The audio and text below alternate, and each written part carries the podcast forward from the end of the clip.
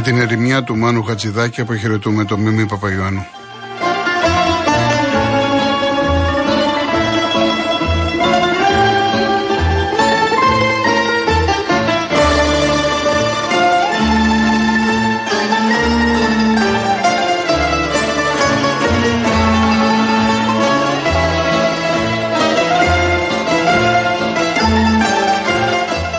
Κυρίες Δεσποινίδες και κύριοι, καλό σας μεσημέρι. Αρκετοί ήσασταν και χθες και σήμερα στο Instagram. Μου ζητήσατε να ακούσετε το Μίμη Παπαϊωάννου να τραγουδάει ένα τραγούδι εκτός από τον ύμνο. Γιατί χθες είναι αλήθεια ότι και εδώ στο Real FM και σε άλλα μέσα, ραδιοφωνική, τηλεοπτική σταθμή, ακούστηκε ο ύμνος, ο αυθεντικός ύμνος της ΑΕΚ από το Μίμη Παπαϊωάννου.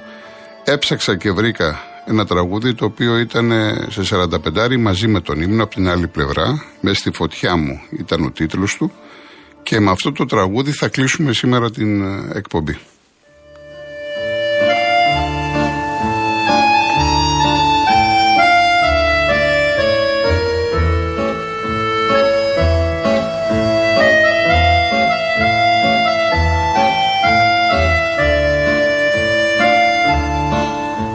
Σε μία ώρα από τώρα η Αττική Γη θα υποδεχθεί τον Μίμη Παπαϊωάννου για μία ακόμα φορά. Τα θερμά μας συλληπιτήρια στην οικογένειά του.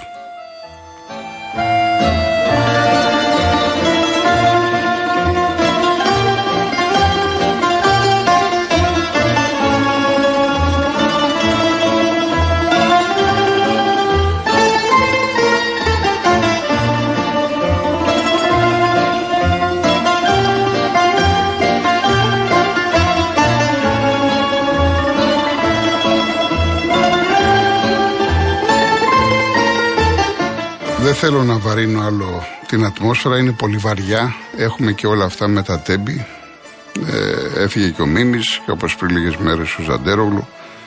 Ξέρετε, είναι φοβερό να βλέπεις ονόματα έτσι μεγάλα όπως ο Κώστας ο Νεστορίδης, ο Αντώνης Αντωνιάδης, να βλέπεις πάνω από το φέρετρο του Μίμη. Είναι τρομερό, τρομερό.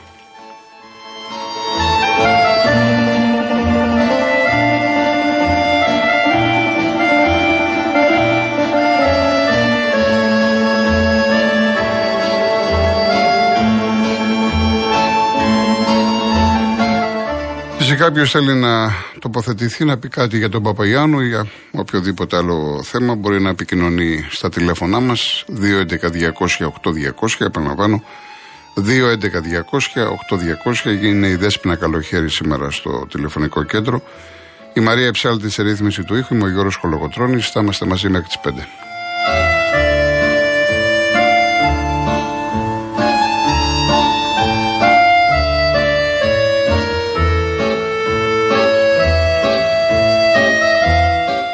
Λοιπόν, να προχωρήσουμε εμείς στα δικά μας, στην πεζή πραγματικότητα. Έχουμε το Σαββατοκύριακο play-out, play-off και ήδη υπάρχει μια ανομαλία. Δικαιολογημένη θα έλεγα από πλευράς Βόλου. Έχει δίκιο ο Βόλος, διότι σήμερα έγιναν γνωστοί οι διαιτητές των αγώνων και ενώ υπήρχε συμφωνία όλα τα μάτς των play-off να τα σφυρίξουν ξένοι διαιτητές, μάλιστα είχαν ζητήσει και elite κατηγορία, καλά σε όλα τα μάτς αποκλείεται.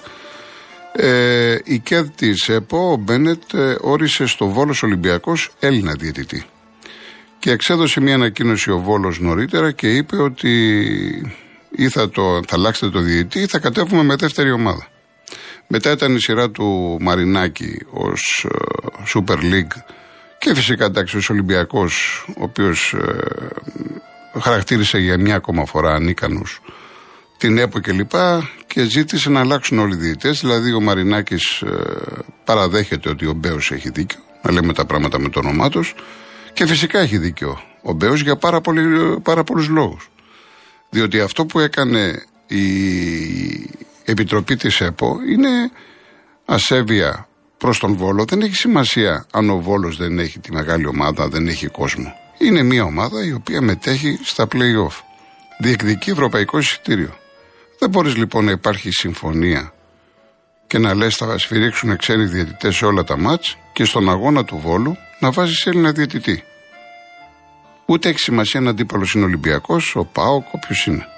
Δεν μπορεί να παίζει Έλληνες διαιτητές και στα άλλα μας ξένοι διαιτητές. Έτσι προκαλείς. Απαξιώνεις το Βόλο. Και όταν απαξιώνεις το Βόλο και τον κάθε Βόλο, απαξιώνεις το ίδιο το προϊόν που λέγεται ποδόσφαιρο. Απαξιώνεις τη Super League.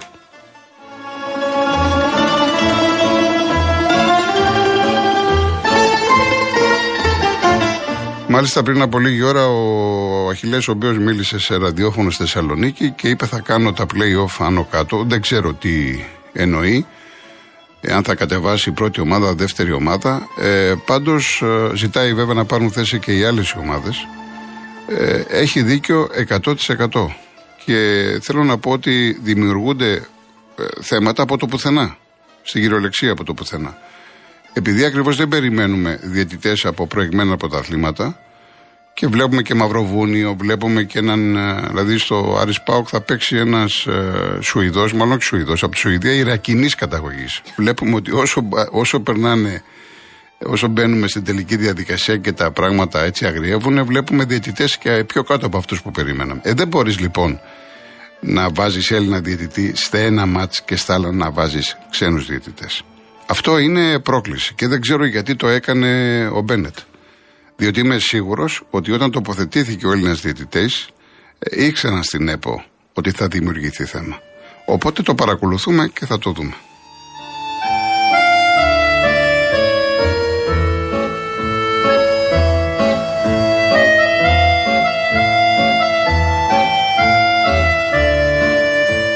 Πριν από λίγο έγινε και κλήρωση των ευρωπαϊκών κυπέλων. Να πω για τη χώρα μας, για την Ελλάδα, αυτό που μας ενδιαφέρει, ότι μετά και τα χθεσινά παιχνίδια, είναι η φάση των 8 τώρα, η Ελλάδα οριστικά 20η.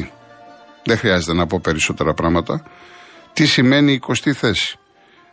Του χρόνου, όχι τώρα, του χρόνου θα παίξουν 4 ομάδες στην Ευρώπη. Ο πρώτος από τον πρώτο προκριματικό του Champions League, ο δεύτερος, ο τρίτος και ο κυπελούχος στο Conference League.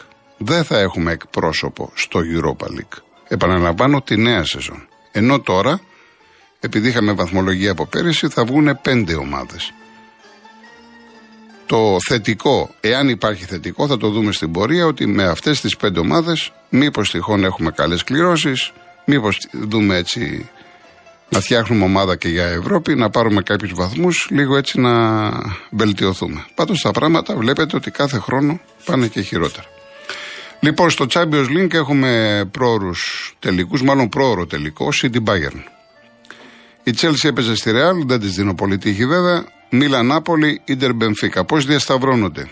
Ο νικητής του ζευγαριού City Bayern παίζει με το Real Chelsea και ο νικητής του Μίλα, Νάπολη με Inter, Benfica. Άρα λοιπόν θα έχουμε στην τετράδα σίγουρα μια Ιταλική ομάδα. Αν μάλιστα η Ίντερ αποκλείσει και την Μπενφίκα, θα έχουμε μια Ιταλική ομάδα στον τελικό. Πολύ μεγάλα παιχνίδια. Στο Europa League, United Sevilla, Juventus Sporting, Leverkusen, με συγχωρείτε, πήγαν πολύ Liverpool, Leverkusen Union Saint-Gilloise από το Βέλγιο και Feyenoord Roma. Εδώ λοιπόν διασταυρώνεται ο νικητής του ζευγαριού United Sevilla με το Juventus Sporting και το νικητής του Leverkusen Union με τη Feyenoord Roma. Η δε Sporting έβγαλε έξω χθες την Arsenal 1-1 κανονική περίοδο, 5-3 στα πέναλτι. Θέλω να δείτε, όσοι δεν το έχετε δει, το γκολ του Πέδρο Γκονσάλβες στο 61. Ένα γκολ ποίημα. Ένα γκολ που λες να έχω 1000 μάτια να το βλέπω. Θέλω να το δείτε. Μια Sporting η οποία στο διάστημα 61-71 έχασε 2-3 με πολύ μεγάλες ευκαιρίες. Θα μπορούσε να έχει σκοράρει να καθαρίσει, όπως και η Arsenal είχε ευκαιρίες, ειδικά στο τέλος στην παράταση. Είχε 2-3 πολύ καλές επεμβάσεις του τερματοφύλακα της Sporting. Και στο Conference League έχουμε Λεχ Πόσναν Φιορεντίνα, Γάνδη Γουέστ Χαμ, η Γουέστ Χαμ που έβγαλε την κυπριακή ομάδα, την ΑΕΚ, Άντερλεχτ Άλκμααρ του Παυλίδη και του Χατζηδιάκου.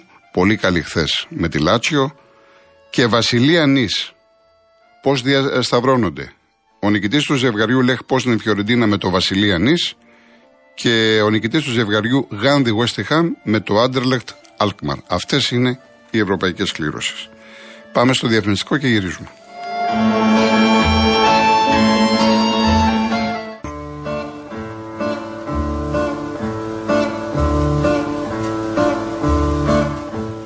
Όποιος είναι δικαιούχος του βάουτσερ για τα ψηφιακά εργαλεία μικρομεσαίων επιχειρήσεων μπορεί να το εξαργυρώσει σήμερα στην Κοσμοτέ.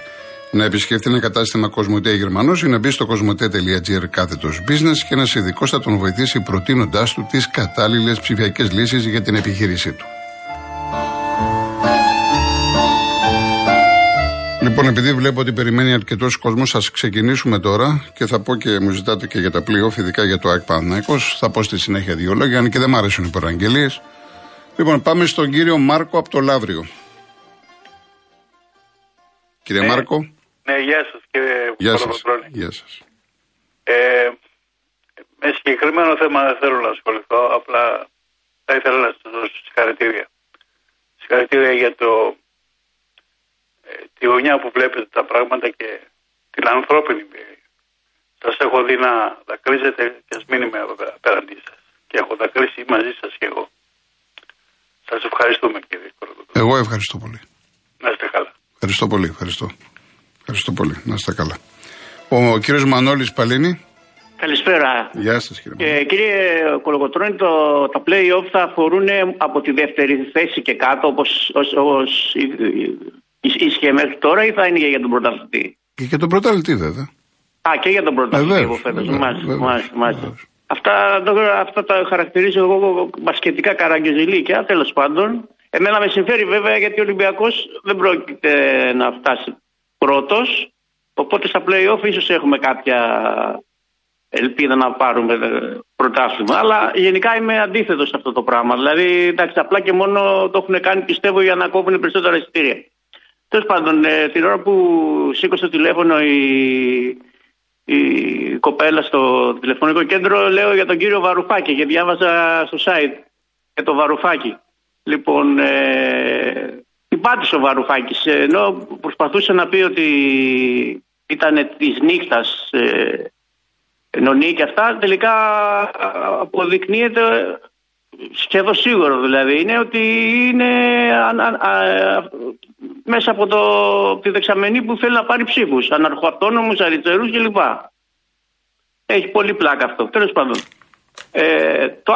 Το κυρίως που ήθελα να πω, πήρα τηλέφωνο, είναι έχουμε κάνει Ευρωπαίοι και Αμερικανοί πώς το λένε, κυρώσεις στην Ρωσία, και τελικά αρχίσουν και πτωχεύουν αμερικανικές και ευρωπαϊκές τράπεζες. Καλά, αυτό είναι, δηλαδή, είναι ανέκδοτο, είναι τραγικό, έτσι.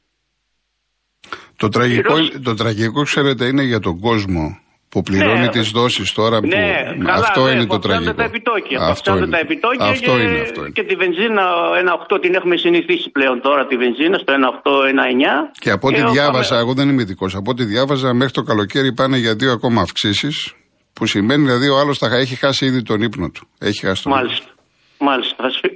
Θα φύγουν και άλλα σπίτια. Από 700.000 που είναι να γίνουν πληστηριασμοί θα φτάσουν το 1 εκατομμύριο. Ξέρετε, να έχει να υπολογίσει ένα 500 ευρώ, ναι, και να πληρώνει 650, να σου έρχεται. Να τρελαίνεσαι.